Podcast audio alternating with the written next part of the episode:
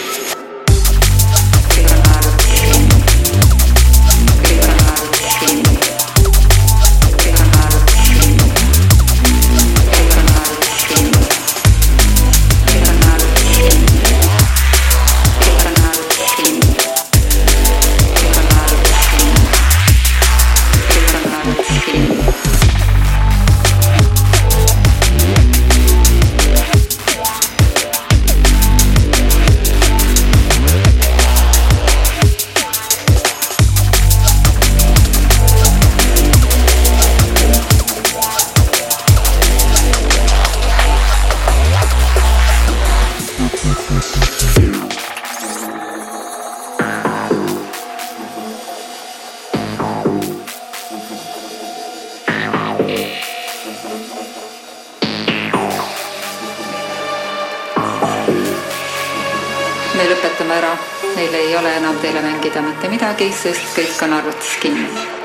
ma tänan kuulamast